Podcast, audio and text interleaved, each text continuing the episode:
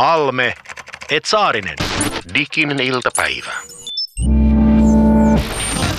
Joskus on Jani väitetty, että teknologia kun kehittyy, niin se, vaikka sen pitäisi helpottaa ihmisen elämää, niin se tekeekin toisinpäin, että se vaikeuttaa ihmisen elämää. Ja mä oon huomannut tässä nyt jostain vuodesta 89 tai jotain sellaista, kun olen tietokoneiden kanssa ollut tekemisissä, niin se ikuinen salasana, joka joka paikkaan pitää kirjoittaa. Ootko huomannut, se on pidentynyt vuosien varrella. Ja nykyään pitää olla erikoismerkkejä, kuten huutomerkki tai kysymysmerkki tai joku tämmöinen. Että ei riitä enää, että on pelkkää tekstiä. Tänäänkin me tullaan puhumaan paljon erilaisista hienoista teknologioista, jotka tulee auttaa ihmistä siis osin jopa tämmöisistä vähän aika futuristisistakin uusista innovaatioista, aivan mielettömistä, mieltä kuohuttavista. Ja siitä huolimatta, kun asioin äitini kanssa, niin yleensä aina ensimmäinen keskustelu, joka käydään, on se, että ATKssa on joku ongelma, ja jotta ATK-ongelma voisi ratkaista, niin ensimmäinen kysymys tietysti aina on se, että voisitko antaa käyttäjätunnuksia salasana, niin pääsisin tänne sisään ja katsomaan, että missä vika piilee. Joka kerta aloitamme tästä ja vastaus on aina sama. En mä tiedä, mikä se salasana on ja se käyttäjätunnus. niin semmoisen vaan toiveen voisin esittää nyt tässä kaikille, että – voisiko tähän saada kohta jo jonkun sellaisen ratkaisun, että sen sijaan, että pidennetään sitä merkkijonoa ja pitää olla useampia merkkejä, niin etsittäisiin joku toinen tapa ratkaista tämä. Vähän niin kuin puhelimissa jo on, että se tunnistaa sun naaman tai se tunnistaa sun peukalon ja ei tarvitse enää muistella.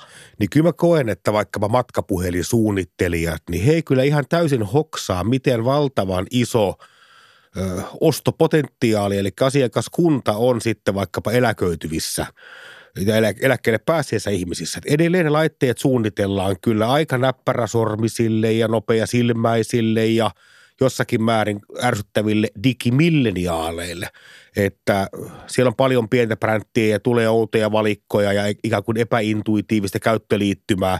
Ja se avaa taas sitten markkina vaikkapa Doro-nimiselle firmalle, joka käytännössä on huijausfirma, joka myy käytännössä ikivanhaa Androidia ikään kuin eläkeläispuhelimena.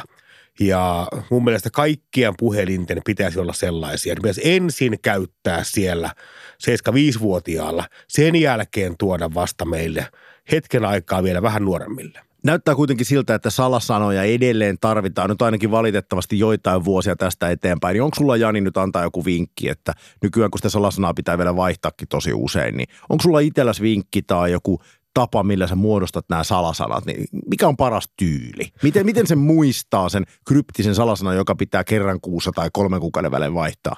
Mä luulen, että mun ystävistä valtaosa tietää mun salasanan, koska se on ollut 20 vuotta samaa, että siihen tulee ehkä ykkönen tai yksi, kaksi, kolme siihen perään. Että kyllä lähtisin nytten noista tuota – lemmikkien nimistä liikkeelle. Mun salasanani ei ole Urho Kekkonen yksi, älkää sitä kokeilko yhtään mihinkään. Niin se on sun kissan nimi. Kyllä. Joo.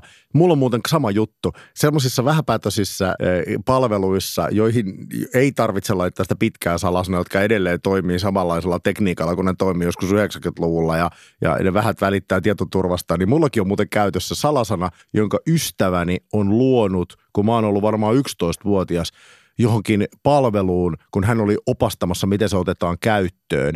Ja mä muistan edelleen tänä päivänä sen salasana. Kehtaas sanoa sen? Totta kai sä kehtaat. Sun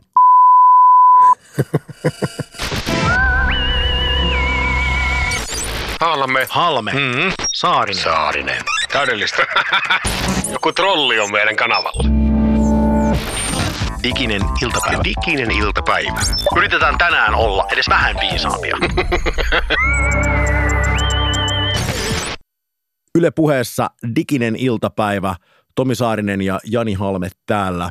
Tässä ohjelmassa tänä keväänä jaamme ihmisen elämän seitsemän vuoden osiin ja on päästy aika pitkälle. Tänään puhumme henkilöistä, jotka ovat jo 70-vuotiaita ja siitä seitsemän vuotta eteenpäin. Eli, eli ikäryhmästä, jossa se vanhempi pää jo menee sen rajan yli, kun voi jo ilmeisesti ihan hyvällä omalla tunnolla puhua vanhuksista. Kyllä siinä on varmaan tämmöinen, että jos tämä yksi kalenterivuosi olisi ihmiselämä, niin kyllä siellä varmaan jo talvi on tullut. Ennen kuin me tässä mennään pidemmällä, niin jossain kohtaa, ja niin kun sulla on pidempi puheenvuoro, mun pitää käydä vaihtaa toi salasana noihin palveluihin. Rikoin tietoturvan ensimmäisen säännön. Mä oon jo sun, Pidä suusi kiinni. mä oon sun Facebookissa jo, ettei mitään hätää. Että se, tee uusi päivitys. Olen lihaksikas lauttasaarelainen. Kiitos. Kiitos paljon. Joo, siis salasanat oikeasti tuli mun mieleen siitä, että ihan oikeasti se on niin, että sitä salasanaa kaivellaan erilaisista paikoista ja, ja se tuntuu olevan niin kuin kauhean vaikea asia. Kyllä siihen salasanan tekemiseen on siis kaikenlaisia knoppeja. Mä itse käytän semmoista vähän eri, erikoislaatusta, tavallaan vähän niin kuin koodia. Tai aina kun mä muutan sen salasanan, niin se runko periaatteessa pysyy samana, mutta siellä tietyt osat muuttuu tietyn kertolaskun perusteella. Ja tällaistakin voi siis käyttää, jos haluaa olla tämmöinen henkilökohtainen sa- salasana ikään kuin koodilaitteisto. Se auttaa mua oikeasti muistamaan niitä, koska jos joka kerta pitäisi keksiä joku eläimen nimi tai kaverin nimi tai sukulaisen nimi, niin tässä elämässä niin ei ole niin monta kaveria ja eläintä, että, että riittäisi ne, ne enää niin kuin salasanoihin, kun niitä pitää vaihtaa niin usein. Melkein antaisin tämmöisen niin elämäntieteen Nobelin sille taholle, joka pystyy ratkaisemaan tämän jo kunnioitettavaa seniori-ikään nousseiden ihmisten ATK-ongelmat. Tällä hetkellä se on varmaan tuolla maakuntien DNA-kaupat ja Elisa-liikkeet, missä sitä apua kärsivällisesti annetaan. Tarvitsin tämmöisen hienoon, mielestäni kohottavaan, no se oli mainoskampanja, kun brasilialainen kielikoulu CNA, niin he opettaisivat Brasiliassa opettaa nuorille englantia. Ja he olivat toki hahmottaneet sen, että helpoin tapa oppia englantia on päästä puhumaan sitä englantia, mutta hemmetin vaikea päästä puhumaan sitä englantia, koska ei ole oikein riittävästi ihmisiä, ketkä haluaa sitä rohkenista tai, tai muuta. Niin he sitten miettii, että mikä on ihmisryhmä, joka nimenomaan haluaisi keskustella. Ja päätyivät sitten hyvin nopeasti yhdysvaltalaisissa vanhain kodeissa asuviin yksinäisiin vanhuksiin ja rakensivat tämmöisen Skype-videopuhelu-applikaatioyhteyden, joka yhdisti sitten nämä brassinuoret, mitkä halusivat vaan käyttää kieltä, parantaa sitä kertomalla, mitä tänään on tapahtunut. Ja ai että, miten mukava oli näillä kuule jo yli 75 vuoden ikään toki päässeillä ihmisillä, kun he pääsivät keskustelemaan tuntitolkulla nuorten, vettereiden ja elämäniloisten ihmisten kanssa. Ja tässä ystävyyksiäkin syntyi sitten, kun ne näyttivät valokuvia toisilleen, mitä heidän elämänpiirissään toimii. Niin tätä voisi käyttää jotenkin tällaiseen myös ATK-apuun? Että meillähän on varmasti ihmisiä, joilla on riittävä kyvykkyys Facebookin käytöstä tai WhatsAppin asetuksista tai vaikkapa kännykän käyttöliittymistä ja muista. Ja he voisivat auttaa sitten näitä vanhuksia. Tarvittaisiin vaan se videopuheliyhteys, mikä hämmästyttää monella muuten onkin, että mehän pidetään herkästi näitä tyyppejä vähän tämmöisenä niin kuin digieläkeläisinä, mutta numerothan näyttää toisin. Musta tuntuu, että monella nuoremmalla on vähän ehkä vääränlainen mielikuva niistä tämän päivän 70 plus-vuotiaista henkilöistä, koska tosiasia on se, että 70 on todellakin uusi 60, siis ihan millä tahansa tavalla mitattuna, esimerkiksi vaikka sillä, että kuinka toimintakykyisiä nämä henkilöt on. Ja varmaan voisi puhua kohta siitä, että nämä on melkein niin kuin uusia viisikymppisiä, koska tosi nopeasti on tapahtunut se muutos, että jos vaikka vielä kymmenen vuotta sitten moni viisikymppinen oli autoaan tietämätön siitä, että mikä on tabletti tai, tai ATK ei meinannut millään pysyä käsissä, niin nykyään nämä 70 on siellä puolella tosi aktiivisia. Esimerkiksi 44 prosenttia 65-74-vuotiaista käyttää Facebookia kerran päivässä ja tilastokeskuksen mukaan 65-74-vuotiaista noin 30 prosenttia käyttää ylipäätään niin kuin yhteisöpalveluja. Se alkaa pikkuhiljaa toki vähentyä, että siellä yli 75-vuotiaista enää alle 10 prosenttia käyttää, mutta joka tapauksessa niin nämä yli 70-vuotiaat, niin nämähän on varsin aktiivista porukkaa ja WhatsApp laulaa harva se päivä myös, monta kertaa. Tämä on mielenkiintoinen ikäpolvi tämän päivän aihe, koska hehän on tämmöinen Suomen ensimmäinen urbanisoitunut sukupolvi. Eli he ovat syntyneet nimenomaan kannakselle pienviljelijän perheisiin, mutta he ovat se ensimmäinen posse, joka on sitten muuttanut maalta kaupunkiin. Mutta luontosuhdehan on pysynyt edelleen erittäin, erittäin tärkeänä. Ja se näkyy myös verkkokäytössäkin, että 14 pinnaa näistä ihmisistä hän käyttää YouTubea joka ikinen viikko. Ja luontodokkarit on siellä yksi keskeisimpiä katsotuimpia ohjelmia.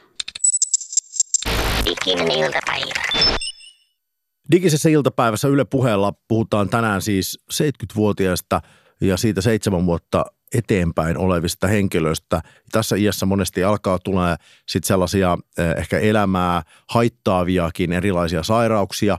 Ne yleistyy ja tänään keskustellaan siitä, että millä tavalla erilaiset digipalvelut tai teknologia voi auttaa näissä asioissa. Voiko vaikka omia aistejaan eh, terävöittää ja millä tavalla, kun vanhuus iskee ja tietyt asiat sieltä kuitenkin väistämättä jokaiselle meille alkaa tulee vastaan. Asiat, jotka fysiologisesti on valitettavasti ihan normaaleja, vaikka sitä välillä tuntuu vaikealta myöntää. Ja tästä puhutaan tänään, mutta ennen kuin mennään siihen, niin on pakko todeta semmoinen asia, että nuoremmat ihmiset tuntuu aina stereotyypittävän nämä vanhemmat ihmiset usein aika samanlaiseksi klöntiksi. Että ajatellaan vähän niin kuin, että no okei, 65 ja plus, että ne on kaikki yhtä ja samaa. Ja monet tutkimukset, joita meillä esimerkiksi on käytössä väestöstä, niin niissähän siis tutkimusikä loppuu 74-vuotiaisiin. Tämä kertoo aika paljon siitä, että me ajatellaan, että siellä on joku yksi iso massa. Ja mä oon nähnyt paljon tutkimuksia, jossa se 65 saattaa olla jopa se korkein ikä, jota tutkitaan siitä ylöspäin sitten ikään kuin se on, se on tavallaan sama segmentti. On hieno quote eräältä artistilta, joka tekee musiikkia tämän ikäisille ihmisille ja kun hän näki tämmöisen tutkimuksen, jossa tutkittiin nimenomaan niin kuin musiikin kuuntelijoita. Ja kun se tutkimus loppui 65 ikävuoteen ja siitä sitten se seuraava segmentti oli yksi iso klöntti, niin hän, katsoi sitä pitkään hiljaa. Hän totesi, että miksi tämä on näin? Että kun mä käyn tuolla tanssilavoilla, niin tämä ikäryhmä, joka tässä on nyt tämä yksi iso klöntti, niin, niin hän löytää sieltä monenlaisia erilaisia niin kuin ihmissegmenttejä. Ja mä luulenkin, että tämä tulee olemaan myös tutkimuksessa aika iso haaste, että mä luulen, että täällä tässä päässä niin tapahtuu ihan valtavasti asioita nimenomaan liittyen tähän digikäyttöön. Siellä on ihmisiä, jotka on erittäin aktiivisia, yhtä aktiivisia melkein kuin kaikki muutkin. Sitten tietenkin toisessa päässä on ihmisiä, jotka eivät koskaan ole päässeet tavallaan siihen digielämään sisälle. Mutta joo, tosiasia on se, että, että tästä eteenpäin tutkimusdata alkaa olemaan vähän erilaista kuin nuoremmilla ihmisillä viittasit tuohon sairaanhoitoon, joka ikävä kyllä jo monelle tämän ikäiselle ihmiselle on arkipäivää. Mä luulen, että tämän digitalisaation ehkä suurin konflikti ja kuilu on nimenomaan sairaanhoidossa.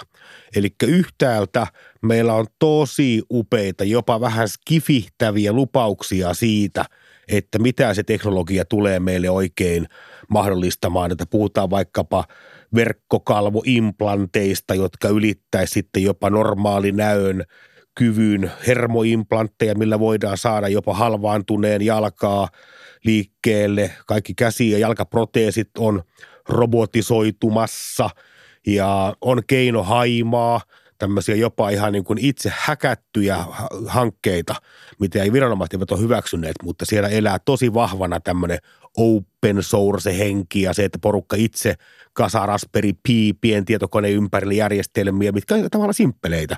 Että mittari mittaa, onko sokeria, ei ole sokeria, niin se annostelee sitten insuliinia tarvitsevan määrän ihmisen kehoon ja sydämen ympärille suunnitellaan vahvikkeet, jotka tukisivat tavallaan sitä heikon sydämen lihastoimintaa ja kaiken näköiset tuota, sydänanturit ja muuthan on ihan arkipäivää.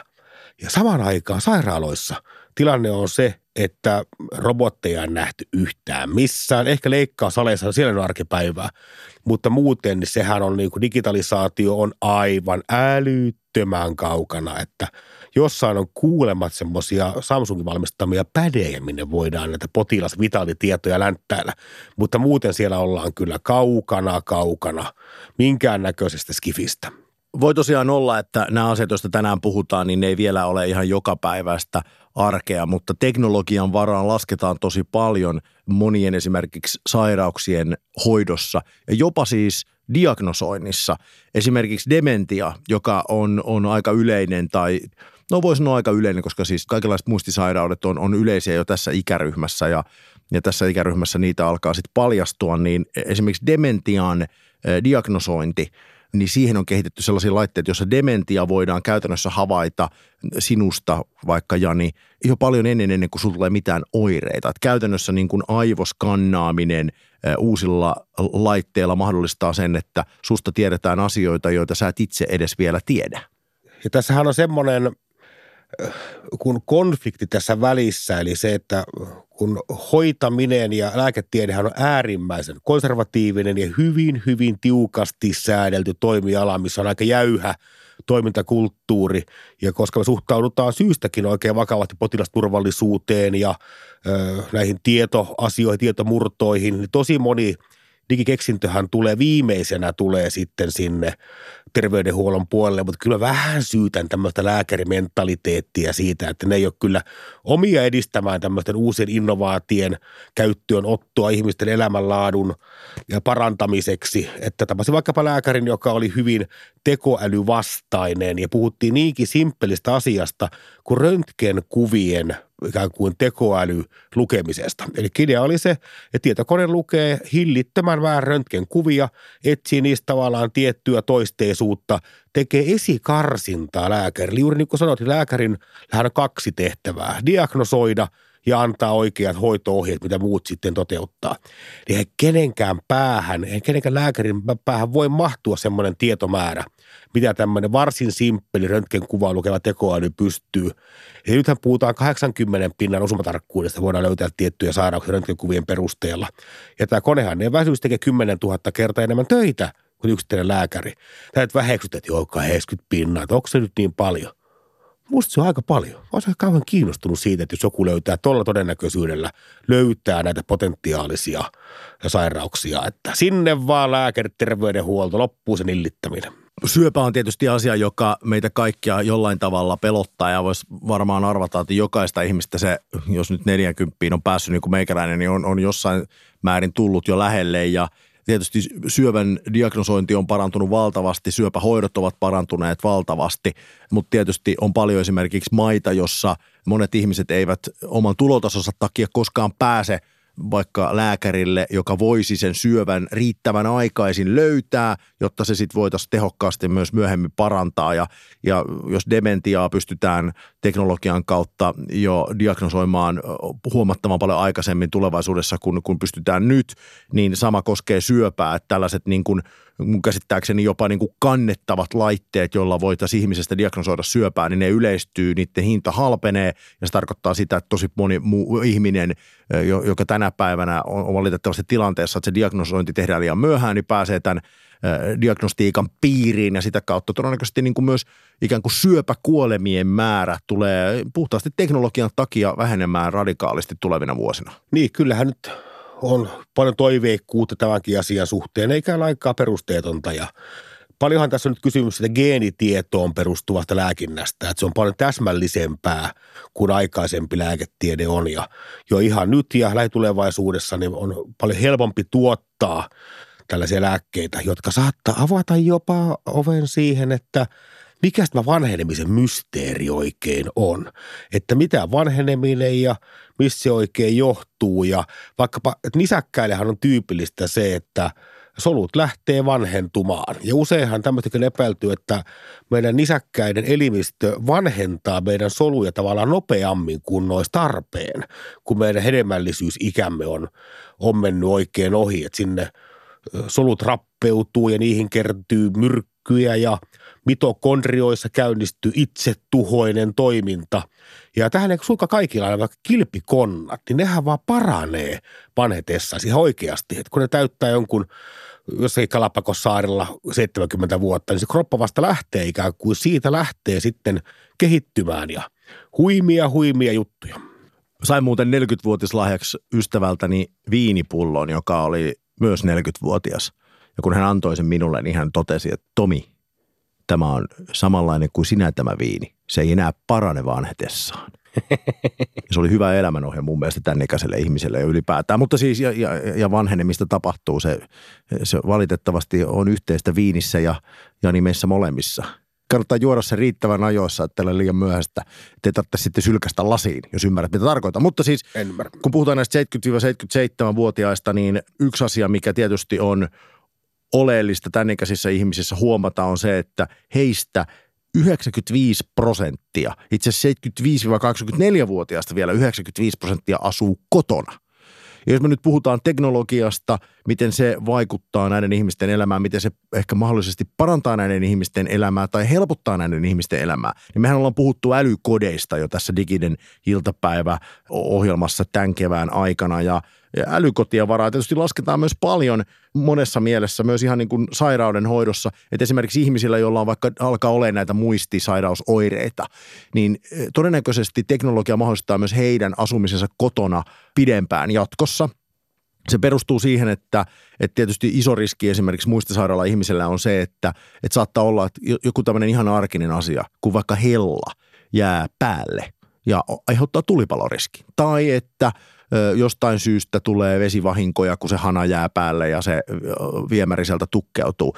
Niin esimerkiksi ylipäätään se, että kaikenlaiset sensorit tänä päivänä on valtavan halpoja – niitä voidaan asentaa talo täyteen, niin se mahdollistaa sen, että esimerkiksi ne sensorit hyvissä ajoin vaikka antaa sille järjestelmälle vinkin vaikka sille hellalle, että hella menee pois päältä. Että nyt näyttää siltä, että se on jäänyt niin kuin vahingossa sinne päälle. Ja tämä esimerkiksi parantaa mm, kodin turvallisuutta ihan niin kuin valtavasti. Totta kai sitten esimerkiksi GPS-paikannusjärjestelmät ja monet muut tällaiset järjestelmät mahdollistaa sen, että esimerkiksi tämän henkilön luvalla – jos hän itse antaa luvan, niin esimerkiksi huolestuneet omaiset voivat vaikka seurata, että missä tämä ihminen on. Varmistaa sen, että hän on kotona silloin esimerkiksi, kun hänen pitää olla kotona ja, ja silloin tiedetään, että, että kaikki asiat on ihan kunnossa. Ja ihan samalla tavalla vaikka kotona niin älykodit ja uusi teknologia mahdollistaa vaikka sen, että ne tärkeimmät asiat, jotka muistisairaalla ihmisellä saattaa sitten kuitenkin hukkua, niin kuin vaikka puhelin tai avaimet tai tällaista asiat, niin ihan yksinkertaiset jutut kuin se, että, että esimerkiksi siellä kodissa on jonkinlaista tällaista älyteknologiaa, joka auttaa vaikka sitä ihmistä. Että se tunnistaa ihmisen hädän ja ymmärtää, että nyt tämä ihminen etsii puhelinta, niin automaattisesti tulee ohjeet, että mistä se puhelin vaikka löytyy. Se on tismalleen näin. Mä kävin tutustumassa tällaisen suomalaisen huippustartupin, kun Mount Kelvinin on mainittu ohjelmassa aikaisemminkin, niin heidän tämmöisen showroomiin. Eli he tekevät nimenomaan älykotijärjestelmiä. Siellä on näitä sähköjohdottomia, muun muassa valokytkimiä. Eli se valokytkimen voi ottaa pitää aina mukanaan tai vaikkapa siirtää sängyn viereen ilman, että tarvitsee soittaa sähkömiestä 150 vuotta vanhaa tekniikkaa väkräämään sinne. Eli sehän ottaa sen tarvittavan batterienergian, ottaa siitä valokatkaisijan liikkeestä, kuten vaikkapa Abloin nykyavaimet ottaa sen siitä avaimen työnnöstä – niin tästähän me saadaan hirvittävä määrä dataa, joka on terveydenhuollossa älyttömän kiinnostavaa. Juuri niin kuin viittasit se, että ihminenhän todennäköisesti haluaa asua mieluummin kotona kuin vaikkapa sitten tuota vanhusvarastossa Attendon huolehtimassa sellaisessa. Niin ähm, on vaikkapa tämmöistä valodataa, eli se, että nähdään, että milloin valot on pantu päälle. Jos ei ole aamulla pantu valoja päälle, niin tästähän voi tulla semmoinen lippu nousee nyt jossakin terveyskeskuksessa, että kappas keppas, että Rova Mähönenhän ei ole tänään pannut valoja päälle. Tämä on häiriö tässä järjestelmäpatternissa, koska hän on aina pannut valot päälle kahdeksan ja yhdeksän välillä. Ja sitten meillä on kaikkea kuin hienompaa, Tämä on niin simppeliä teknologiaa, että lähtee vaan se tieto siitä, että miten me voidaan vaikka huhuilla hänen Aleksan kautta sinne, että huhu, rouva Mähönen, jos kaikki kunnossa Ja jos tämäkään ei riitä, niin sitten hän on tällä hetkellä tosi paineantureita, mistä voidaan vaikkapa nähdä ihan rannekkeesta, jopa sängystä, että onko tämä ihminen sängyssä, onko hän kenties tippunut sieltä, onko hänen asento siellä oikea. Sitten voidaan reagoida siihen. Toivottavasti tilanne on vaan se, että Mähönen on pannut rannekkeen pois ja onkin siinä naapurouvan luona keittelemä sumppia – ja kuuntelemaan sitä radio-ohjelmaa. Muuta toki on riski, että jota pahempaakin on tapahtunut ja kaikessa tässähän on reagointinopeus on valtava iso asia. Ja tämä tekniikka on nyt jo olemassa. Mä toivoisin nimenomaan myös se, että rakennusala ja muut katsoo sitä älykotiasiaa nyt huomattavasti herkevällä silmällä kuin taasti katsovat. Itse painotit tuossa sitä salasanojen kohdalla, että kuka voisi auttaa – salasanojen muistamisessa, niin todennäköisesti nämä tällaiset kodin järjestelmät vois myös auttaa siitä, että sulla on kotona tämmöinen ATK-assistenttirobotti, joka sitten muistuttaa että mikä se sun salasana oli, kun se tunnistaa, että toi on se ihminen, että voin varmistaa, että hän on – vaikka Jani, että ei, en kenelle tahansa nyt sitä kerro, niin, niin se kertoo sulle sen salasana. Tai avittaa ylipäätään, että mitä sun nyt piti tehdä sen tietokoneen kanssa, että sä pääset eteenpäin. Mutta ehkä se vielä tärkeämpi ennen tätä tuleva asia, missä monesti vanhuksetkin tarvitsee apua, on lääkitys. Koska tosiasia on se, että kun lääkkeiden käyttöä tutkitaan, niin se prosentti on valtavan iso, kuinka monesti lääkkeet jää ottamatta. Eli säännöllinen lääkkeiden käyttö on itse asiassa jonkinlainen haaste terveydenhuollossa. Ja tässä on myös asia, johon teknologia ja digitalisaatio tulee auttamaan. Eli, eli siellä kotona voi olla esimerkiksi järjestelmiä, jotka muistuttaa sitä ihmistä, että nyt sun pitäisi ottaa tämä ja tämä lääke, tai että se lääke on jäänyt ottamatta, että please, tuppas takaisin tänne vessaan ja, ja avaa se dosetti, koska näköjään jälleen tänään meinas käydä hassusti. Ja tämä todennäköisesti on yksi ihan aika pieni myös innovaatio, joka parantaa huomattavan paljon ihmisen elämää ja helpottaa myös lääkärin arkea, koska voi olla varma, että ne lääkkeet, jotka on määrätty, ne oikeasti tulee myös syötyä. Mutta tänään me puhumme tästä asiasta lisää, koska jälleen kerran meillä on onnellinen tilanne. Meillä on Suomessa asiantuntemusta nimenomaan siitä, että millä tavalla tällaisten henkilöiden, jotka tarvitsevat apua, niin miten heitä voidaan digitalisaation ja teknologian kautta auttaa. Tästä jatkamme aivan kohta. Diginen iltapäivä. Miten meille taviksille käy tässä kaikessa? Yle puheessa Diginen iltapäivä. Tänään tässä ohjelmassa puhutaan 70-77-vuotiaista ihmisistä ja niin kuin ohjelman tittelistä voi päätellä, niin puhutaan siis siitä, että mitä digitaalisuus nyt sitten tämän ikäisille henkilöille tarkoittaa. Ja tuossa sitä on Janin kanssa jo jonkun verran käyty läpikin, mutta jälleen kerran meillä on onni saada studioon ihminen, joka on tämän asian spesiaaliteettia omaava henkilö. Hän on Ilkka Pirttimaa. Sä oot nykyään digijohtajana Auron digitaalimisessa yrityksessä. Tervetuloa. Kiitos. Kiitos kutsusta. Sut tunnetaan myös henkilönä, joka on tehnyt tämmöisen Blind Square-nimisen sovelluksen. Se on monille sokeille ihmisille varsin tuttu. Joo, tosiaan äh, mä oon ikäni tehnyt softaa 35 vuotta jo ja aina kiinnostunut ratkaisemaan ongelmia, jotka ei välttämättä ole semmoisia helppoja asioita ratkaista ja, ja otan haasteena siitä ja kuusi ja puoli vuotta sitten lähdin kehittämään Blind Square-sovellusta, joka tosiaan on näkövammaisille sovellus, joka puheella kuvailee ympäristöä ja helpottaa arkea näin. No sä tulit tänne äsken. Sä tulit tänne niin, että sä itse käytit sitä Blind Squarea, että se opasti sut perille, niin aina nyt siitä pieni näytös. Sulla on siinä jotain tota, näytettä siitä, että miltä, miltä se kuulosti, kun sä paikalle saavuit. Joo, mä itse asiassa otin äh, äh, sähköpotkulaudan tuosta matkaan ja tulin ensimmäiset niin äh, 150 metriä silleen, että – Mä suunnilleen tiesin, missä tämä on. Mä suunnilleen menin oikeaan suuntaan, mutta sen jälkeen mä jouduin kaivan Google Mapsin esiin ja katoin kartalta, että ajaa tonne mun pitää mennä. Kunnes mä muistin, että tämähän on juuri se, mihin Blind Square on tehty. Hands-free toiminnallisuus sokeelle, jolla on valkoinen keppi kädessä koira, koiran valjas. Hän ei voi käyttää käsiä, jolloin mä käynnistin Blind Squarein, kerroin sille, että me ollaan menossa tonne ja tein sitten tosiaan nauhoituksen, että miltä se kuulostaa. Eli... Digisen iltapäivän studio valittiin kohteeksi. 110 metriä kello yksi. Kohde Digisen iltapäivän studio. 110 metriä kello yhdeksän. Eli tässä kohtaa mä vähän pyörin paikalla, niin olin lähdössä sillä äh, liikkeelle ja mä kuulen kellon suuntina. Kello 12 suoraan edessä – Eli mulle ei yritetä kertoa käänny oikealle vasemmalle, vaan luoda kuvaa siitä, missä mä oon, mitä risteystä mä lähestyn. Esimerkiksi risteysten kohdalla Blind Square mainitsee. Osoite on pohjoinen Makasiinikatu 35, Helsinki, suuntasi on länteen. 11 metriä, pohjoinen Makasiinikatu ja Fabianin katu. Eli... Kohde Digisen iltapäivän studio. 65 metriä kello 11. Ja sitten kun me aletaan lähestyä, niin Blind Square kertoo, että hei nyt me ollaan lähellä. Digisen iltapäivän studio.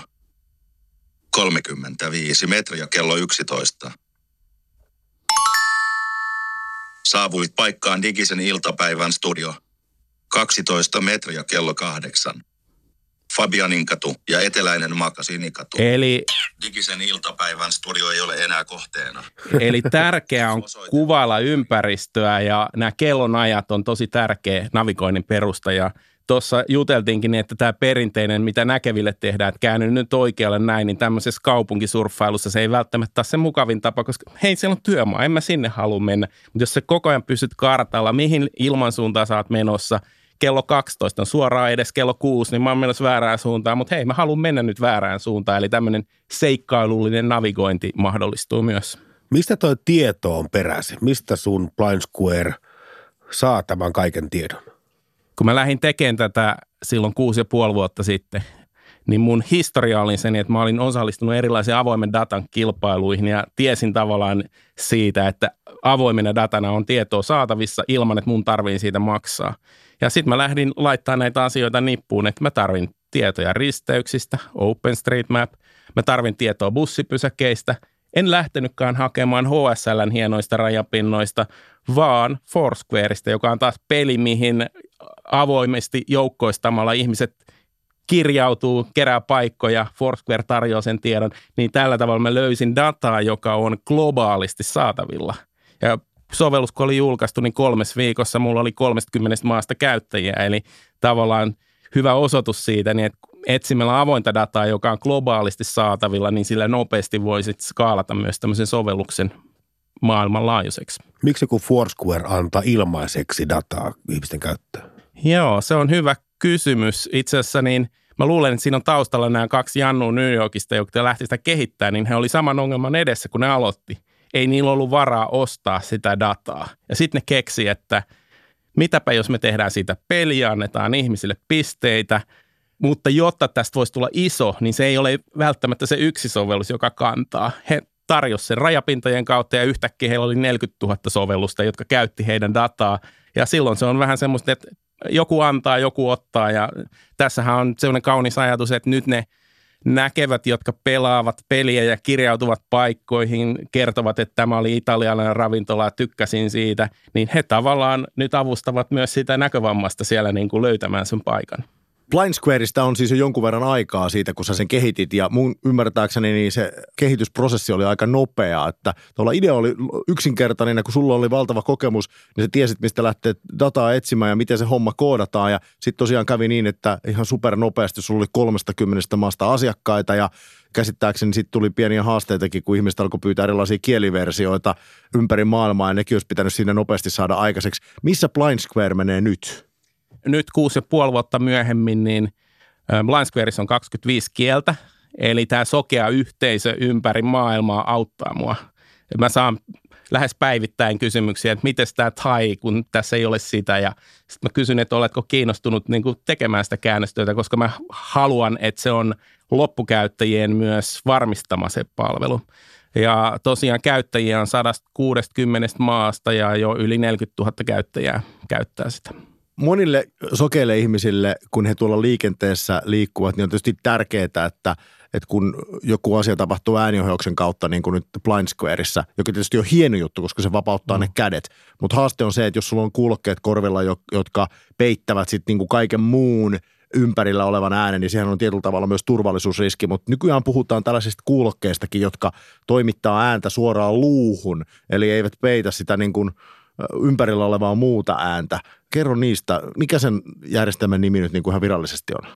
Ei voi vähätellä sitä, että sokealla edelleen tämä on kyse vain apuvälineestä, että se valkoinen keppi ja liikkumisen taidot, koirat ja muut, ne on edelleen välttämättömiä ja sen takia me ei voida myöskään peittää käyttäjän korvia, koska ne esimerkiksi äänen heijastuminen sen valkoisen kepin pallosta seinien kautta, se, se tuo sitä tilannekuvaa, että okei, tuossa on porttikongi. Mutta tämä luukuuloke on kuuloke, joka koskettaa poskipäitä ja siinä olevaa luuta. Ja siinä ei olekaan sellaista perinteistä kaiutinta, vaan siinä on semmoinen väristäjä, joka väristää sen äänen siihen luuhun ja se siitä luusta välittyy suoraan sisäkorvaan.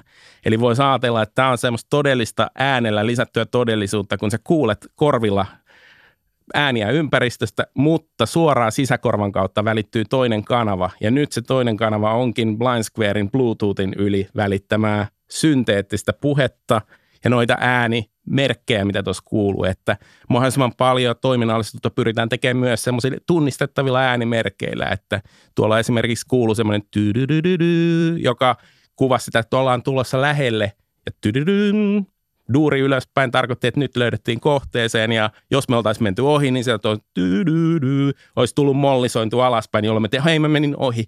tällaisilla vinkeillä saadaan niin kuin se loppukäyttäjä kokemus tosi hyväksi.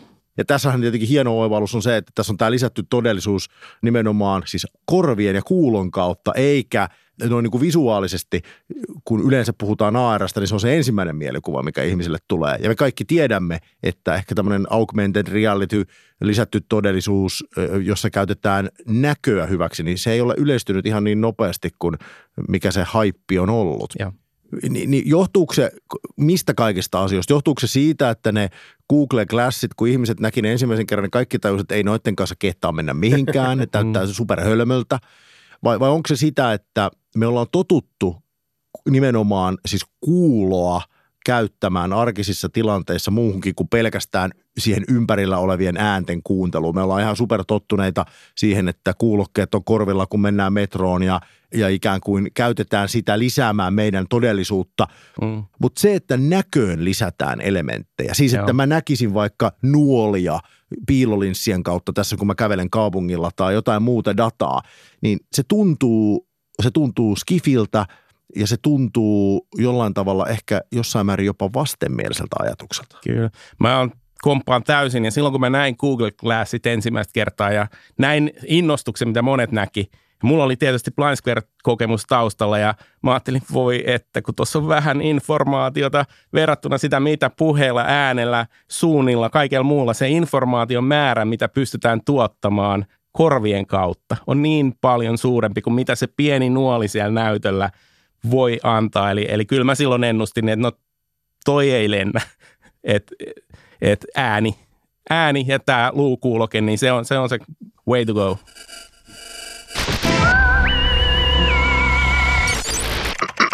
Diginen iltapäivä. On tämä Amerikka.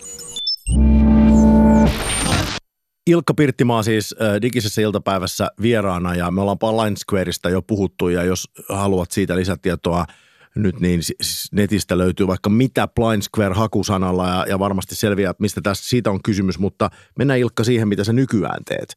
Sä oot Auron digitaalilla töissä ja sä oot ollut sillä vuoden verran, jos mä oon oikein ymmärtänyt, digijohtajana ja, ja tällä hetkellä sun pääasiallinen työskentelyn kohde on softa tai digipalvelu, joka liittyy fysioterapiaan.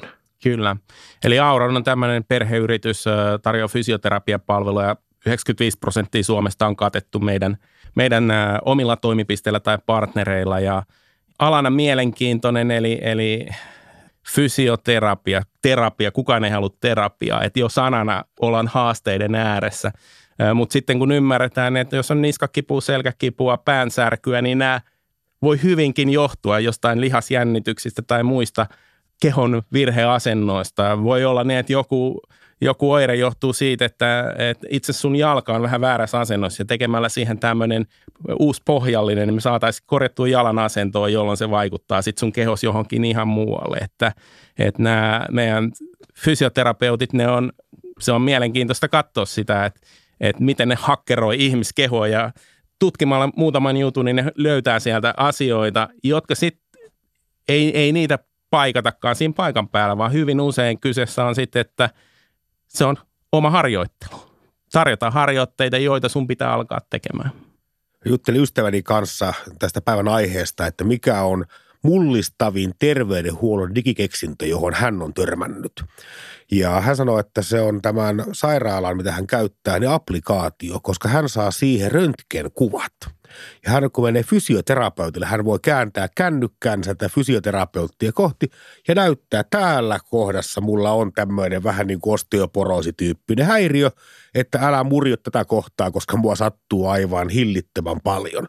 Ja mä tiedän, että valtavan paljon tätäkin kohtaa on vastustus terveydenhuollon alalla, että ei haluttaisi antaa edes ihmisille itselleen sitä dataa tästä – omasta terveydenhuollosta, koska viranomainen tietää paremmin kuin kansalainen, miten tämä homma tulee. Onko sinulla kokemuksia tästä, kun saa tämmöinen avoimen datan hyödyntäjä, niin millainen tämä data ja tietopeli on terveydenhuollon puolella?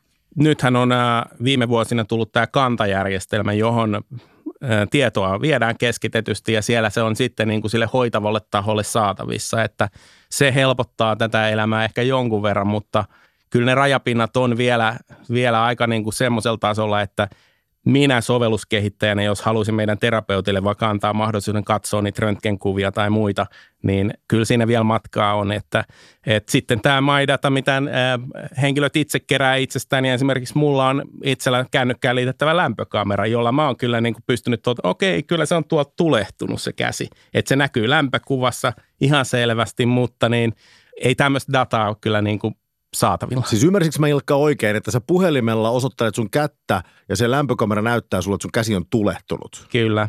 Ja, ja tämä on ihan niin kuin kaveripiirissä kokeiltua juttua, että siellä on niin kuin käyty lääkärissä ja siellä on sitten saatu joku lääkitys käteen ja sitten katsotaan lämpökameralla, niin näkyy ihan kun verrataan puolia. Tämähän on silleen helppoa, että sulla todennäköisesti aina kehossa toinen puoli toimii paremmin kuin toisen, niin aina ei tarvi olla semmoista absoluuttista mittaridataa, vaan tekemällä vertailuja. Että fysioterapiassa se voi olla, että kokeile nostaa kättä, vasenta kättä ylös ja sitten nostaa oikeata kättä ylös, ja jos ne ei nouse samalla tavalla, jos siellä tulee liikerajoitteita, me tiedetään, että toisella puolella on jotain vikaa. Mä, mä haluaisin kyllä kuulla lisääkin, että mitä kaikkia applikaatioita sulla on puhelimessa, M- mutta tota, mennään nyt takaisin tuohon teidän kehittämään fysioterapia-applikaatioon. Kun joskus tuntuu, että ne liikkeet on niin kamalan vaikeita, mistä mä tiedän, että teekö mä ne oikein, niin, niin voiko se kohta ikään kuin kertoa mulle se laite, että nyt sä teet tämän vähän väärin, että te nosta se käsi mieluummin tuonne vasemmalle kuin oikealle. Joo. Ehkä jos mennään vähän tulevaisuuteen, niin nämä hahmon tunnistusominaisuudet hän kännyköissä on alkaa olla aika loistavia, että Apple on esimerkiksi esitellyt niin sovellusta, jossa kännykkä laitetaan kuvaan, kun sä teet koripalloharjoittelua ja se arvioi siitä suoraan siitä videokuvasta niin heittokulman ja heittonopeuden ja vertaa sun tasoa joihinkin ammattipelaajiin, että mikä se, miten nopeasti se heitto lähtee ja kuinka monta korja tuli, niin ehkä tämä antaa indikaation siitä, että – kyllä se tavoite pitää fyssarihommissakin olla se, niin että kännykkä itse asiassa kuvaa sua, kun sä teet sen ja vahtii sen harjoitteen. Mutta tällä hetkellä me ollaan vielä siinä sillä tasolla, että kaikista meidän keisseistä niin selvitetään se alkutilanne, mikä se kivun määrä on, missä se oli ja näin, mitkä sun tavoitteet on ja sitten tietyn harjoittelujakson jälkeen katsotaan, että missä ollaan, mihin ollaan päästy.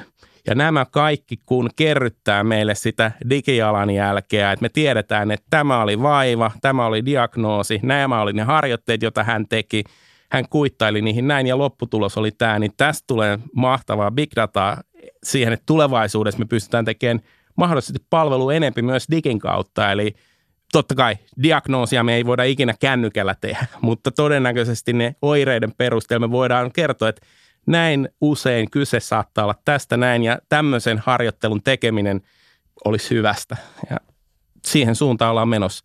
Mä oon myös tehnyt nyt ensimmäiset kokeilut siitä, että miten me voitaisiin mitata sun kykyä. Eli, eli mulla itsellä itse on oikea olkapää vähän jumissa ja mulle määrättiin harjoitteita ja minä tietysti devaajana niin en turhaa harjoittele, niin mä tein sitten – tämmöisen sovelluksen jo, että ota kännykän käteen ja olkapään liikkuvuustesti, joka sitten puhuu. Eli, eli käytin tätä blind squarein ominaisuutta, että e, kännykkä, joka, jolla sä teet harjoitetta niin, että sä voit sitä katsoa. Mutta mitä jos me laitetaan se juttelemaan, puhumaan ja se ohjaa sulle sen harjoitteen ja samalla näillä kännykän sensoreilla mittaa, että miten se harjoite meni ja tälleen löydetään sitten, että mikä sun taso on nyt sitten sä teet sitä harjoittelua aamulla, illalla näin, mittaat uudestaan, niin meille kertyykin yhtäkkiä tietoa, että miten se on edistynyt se sun vaiva.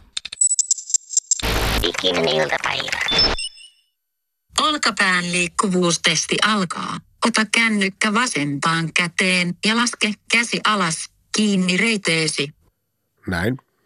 Hyvä. Ala nyt nostaa vasenta kättäsi sivukautta suorana hitaasti ylös peukalon osoittaessa liikesuuntaan ja käsi niin lähelle korvaasi kuin saat. Joo.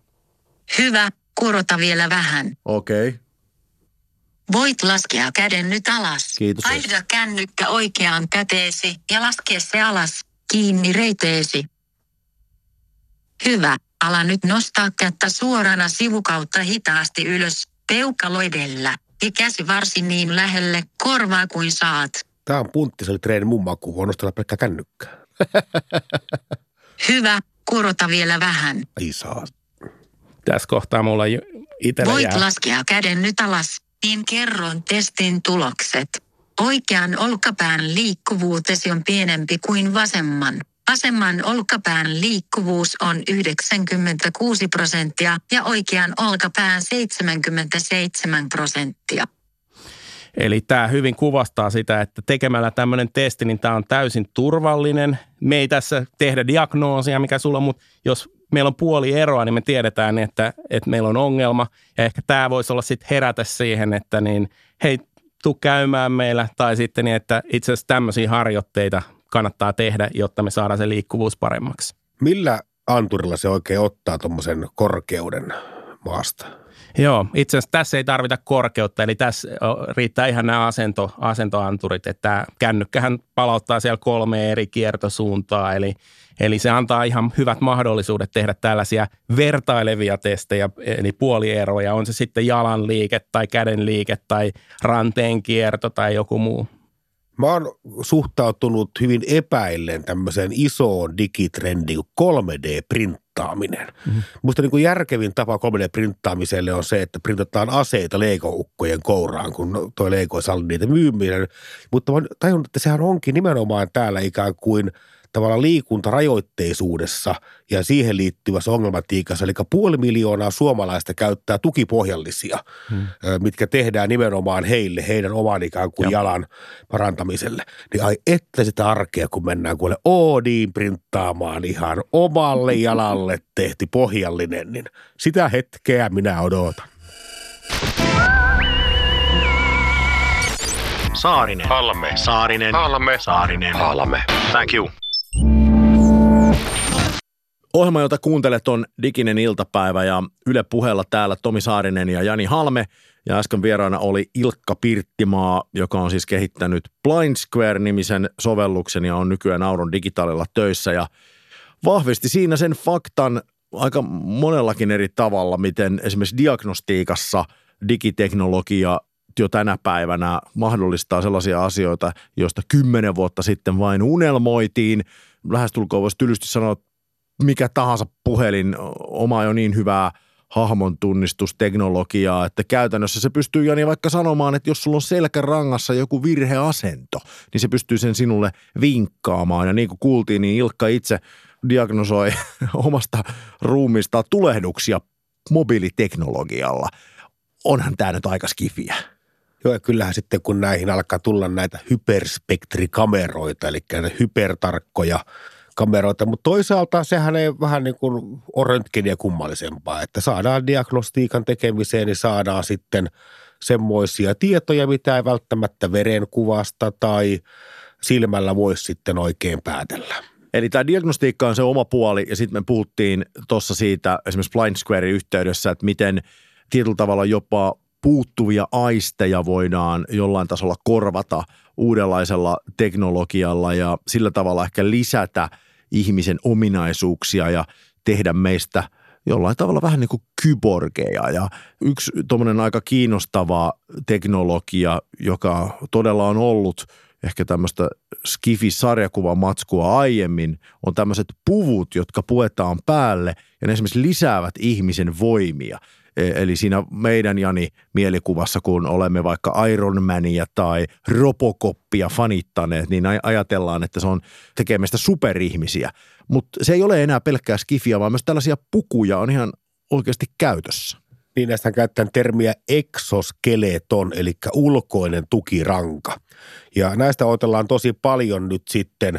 Toiveet tätä kohtaan on suuret, eikä ole lainkaan syyttä, että oliko se Fordi, joka – käyttää näitä jo autotehtaallaan. Joo, lisää niin kuin ihmisille kyvykkyyksiä siellä nostella erilaisia painavia esineitä ja, ja operoida painavien esineiden kanssa, eli jollain tavalla niin kuin vahvistaa sun omia voimiasi. Ja tämähän olisi vaikkapa sitten sairaanhoitajille niin ihan älyttömän kätevä asia, koska meikäänkin painaa sitä 60 kiloa, kun on vanhainkodissa, niin se olisi kiva, että se mut käännetään mieluummin eksiskeletonin kuin sen sairaanhoitajan oma selkärangan voimin. Ja näitä käytetään jo todella siis terveydenhuollossa muun muassa niin, että, niitä voidaan käyttää kuntoutuksessa, opastaa ikään kuin ihmistä liikkumaan ja, ja tukea niitä liikkeitä. Ja, ja on semmoisia tarinoita jo, missä eksoskeletonia käytetään siinä, että liiku, liikuntavammainen nousee seisomaan ja, ja kävelee. Siis ihminen, joka on, on muuten liikuntakyvytön, niin tällaista pukua voidaan käyttää apuna siihen. Ja, ja onhan se nyt ihan tietenkin mielettömän hieno juttu. Totta kai lääkkeitä kehitellään paremmaksi ja muuksi. Itse pääsi miettiä, että mitä on sitten niin semmoinen vanhuus, mitä itse haluaisi elää, kun tämä työura on tehty. Eläkkeitähän me tulla saamaan, että siinä mielessä tavallaan tämä vähän niin kuin akateemista keskustelua. Niin kyllä mä näen itteni siellä rintamamiestalon pihalla Parikkalassa ja olisi kauhean kivaa, että pystyisi vaikkapa liikkumaan ja pystyisi näkemään. Että olisi tämmöistä niin ihan perusaistit tois, olisi kondiksessa ja se on tavallaan mielenkiintoinen juttu, että meidän yhteiskuntahan käyttää valtavasti rahaa – hyvä, että käyttää esteettömään rakentamiseen ja ylipäätään esteettömyyteen ja sitten toimintakyky se menettää näiden ihmisten henkilökohtaisen avustamiseen ja laitoshoitoon. Mutta aika vähän meillä pannaan valtion rahaa sitten tämmöisen toimintakyvyn palauttamiseen uuden teknologian avulla. Ja siellä on hillittömät mahdollisuudet, nimenomaan vaikkapa juuri nämä selkäydinimplantit, joilla voidaan saada heikkojalkainen tai jopa alaraaja halvaantunut potilas uudestaan – kävelemään ja keinoelimet ja proteesit. Eli nyt mä tiedän ystäviä, mitkä printtaa muun muassa käsiproteeseja 3 d nimenomaan netistä haettujen piirustusten perusteella. Hinnat on paljon paljon alhaisempia kuin nämä virallisten lääkeyhtiöiden myymät lisäraajat ja tämän kaltaista kamaa siellä on tulossa. Neni raasti. Hemla. Viapatlien mikin. Tässä ohjelmassa tänään lukumattomia esimerkkejä siitä, että millä tavalla teknologia voi auttaa ihmistä vanhenemaan arvokkaasti tai sitten tukemaan nimenomaan vaikka liikuntakykyä ja sitä toimeliaisuutta ja auttaa esimerkiksi siinä, että ihminen voi mahdollisimman pitkään elää omassa kodissaan, joka on tietysti varmaan vähän niin kuin kaikkien meidän haave, että saisi pitää sen oman rakkaan elinympäristönsä mahdollisimman pitkään. Musta tuntuu, Jani, että tämä ohjelma on aika pitkälti nyt valmis, mutta ehkä siirrymme osioon, jossa oletan, että on tulossa lisää innovaatioita kaikenikäisille. Kivaa vai kauheaa? Vuorossa vielä ohjelmassamme Digin iltapäivä on kiva ja kauhea osuus, jossa – minä Jani Halme olen kaivannut Tomi Saariselle internetin syövereistä erilaisia uusia innovaatioita, keksintöjä, kotkotuksia ja Tomin tehtävänä on päättää, että onko tämä kivaa vai kauheaa. Suomessa näitä on noin parikymmentä kappaletta lähinnä vanhain kodeissa, maksaa vajaa 5000 euroa, eli kysymyksessä on Japanissa kehitetty paro hyljerobotti, joka on tämmöinen ääntelevä ja karvainen ja rapsutettava robottihylje, joka läntätään sitten vanhuksen syliin ja sitten se ääntelee ja vastaa siihen liikkeeseen ja puheeseen, mitä se ihminen siellä oikein on tehnyt. Pivo Hylje robotti, eli tämmöinen robotti vanhuksille. Tomi Saarinen, kivaa vai kauheaa? Mä oon hämmentynyt, että nyt tässä ohjelmassa tuli vastaan jotain, josta mä oon aiemminkin kuullut. Siis tässä kiva vai kauhea osiossa, koska tähän asti nämä on kaikki ollut täysin ennenkuulumattomia tuotteita, jotka mä suurin osa veikkaan on Janin Halmeen märistä unista, eikä niitä ole oikeasti olemassa ollenkaan. Mutta tämän hylkeen mä oon kyllä nähnyt jo monta kertaa. Eihän tämä ole edes kovin uusi keksintö. Tähän on mun mielestä jossain kymppiuutisten loppukevennyksessäkin ollut jo monta vuotta sitten. Miten sä nyt näin vanhaa juttua hairahduit? Mä ajattelin, että tämä liittyy tähän meidän aiheeseen, eli kysymyksessä on Takanori Shibapan kehittämä korkean teknologian robotti, joka nimenomaan uskotaan sitten, että parantaisi näiden myös vanhusväestön elämän laatua siellä varhain kodeissa. Ja kysymyksessähän on maailman empaattisen robotti, ainakin jos uskomme Gidesin ennätysten kirjaa. Miksi emme uskoisi irlantaisen olutfirman tutkijoiden näkemyksiä robotiikasta. Kiva vai kauhea? Mun mielestä tämä on kiva ja lähinnä sen takia, että mä oon pikkasen aibo päissäni. Kävin just New Yorkissa ja siellä pääsin silittelemään tämmöistä nytkin myynnissä jo olevaa tämmöistä elektronista koiraa. Ja silloin oli semmoiset elektroniset silmät ja ne, ne niin ihanasti ne siinä meni kiinni ja aukesi ja se katsoi mua niillä elektronisen silmillään tosi syvään ja – heilutti häntää ja oli jotenkin niin mukavan oloinen. Mulle tuli oikeasti aika sympaattinen fiilis ja otin siitä kuvan, niin en uskaltanut näyttää sitä tyttärelle kotona, koska tiesin tietenkin, että hän olisi ilman muuta ollut varsin pettynyt, en tuonut sitä tuliaiseksi. Täytyy sanoa, että kun se oli nelinumeroinen se summa, mitä semmoinen koira vielä maksaa, niin, niin en sitten tuonut vielä tuliaiseksi. Mutta tässä kun vähän aikaa odotellaan, että teknologia kehittyy ja halpenee, niin kyllä mä kotiin tuommoisen homma. Olisi se sitten hylje tai koira tai joku muu elukka, niin ehdottomasti rakastan. Kivaa. Toisena kiva vai kauheaa onkin sitten aivan uutta teknologiaa. Puhut Robocobista, eli näistä ikään kuin robottipoliiseista. Ja nyt Yhdysvalloissa on SRI Technologies tehnyt tämmöisen Go-Between-nimisen poliisirobotin, jonka ideana on se, että sä varmaan tiedät elokuvien ystävänä tämän tilanteen, jossa Yhdysvalloissa vaikka poliisi pysäyttää moottoritiellä toisen auton, elävän auton ja pyytää sen siihen niin tien oikeaan reunaan. Onko sitten jonkinnäköinen, tekee siis ratsian toisin sanoen. Joo, toisin kuin Suomessa, niin se, se tilanne valitettavasti tietää, minkälaisia poliiseja Jenkeissä on, jo saattaa olla jopa uhkaava. Tismalleen näin, tämä on äärimmäisen vaarallinen tilanne, eli viime vuonna kuoli yli 200 ihmistä kuoli Yhdysvalloissa näissä ikään kuin pidätystilanteissa, missä auto, poliisiauto liputtaa ikään kuin pientareille toisen. Ja tämä Go-Between-robotti on poliisiauton vasempaan reunaan asennettava kisko, josta lähtee tämä kiskoa myöden, eli se poliisiauto on sen toisaalta takana ja lähtee kiskoa myöden, tuleekin semmoinen vähän niin kuin hampurilaisbaarin tilausyksikköä muistuttava robotti, joka sitten kameralla katselee siitä, pyytää siinä sitten ajokortin ja rekisteriotteen ja arvioi poliisille, että onko turvallista lähteä tästä lampsimaan tämän ihmisen luokse. Eli SRIin valmistama Go-Between poliisirobotti, joka liukuu auton ratsia hetkellä toisen auton luokse ja sitten kamera katselee sitä kuskia siinä silmiin.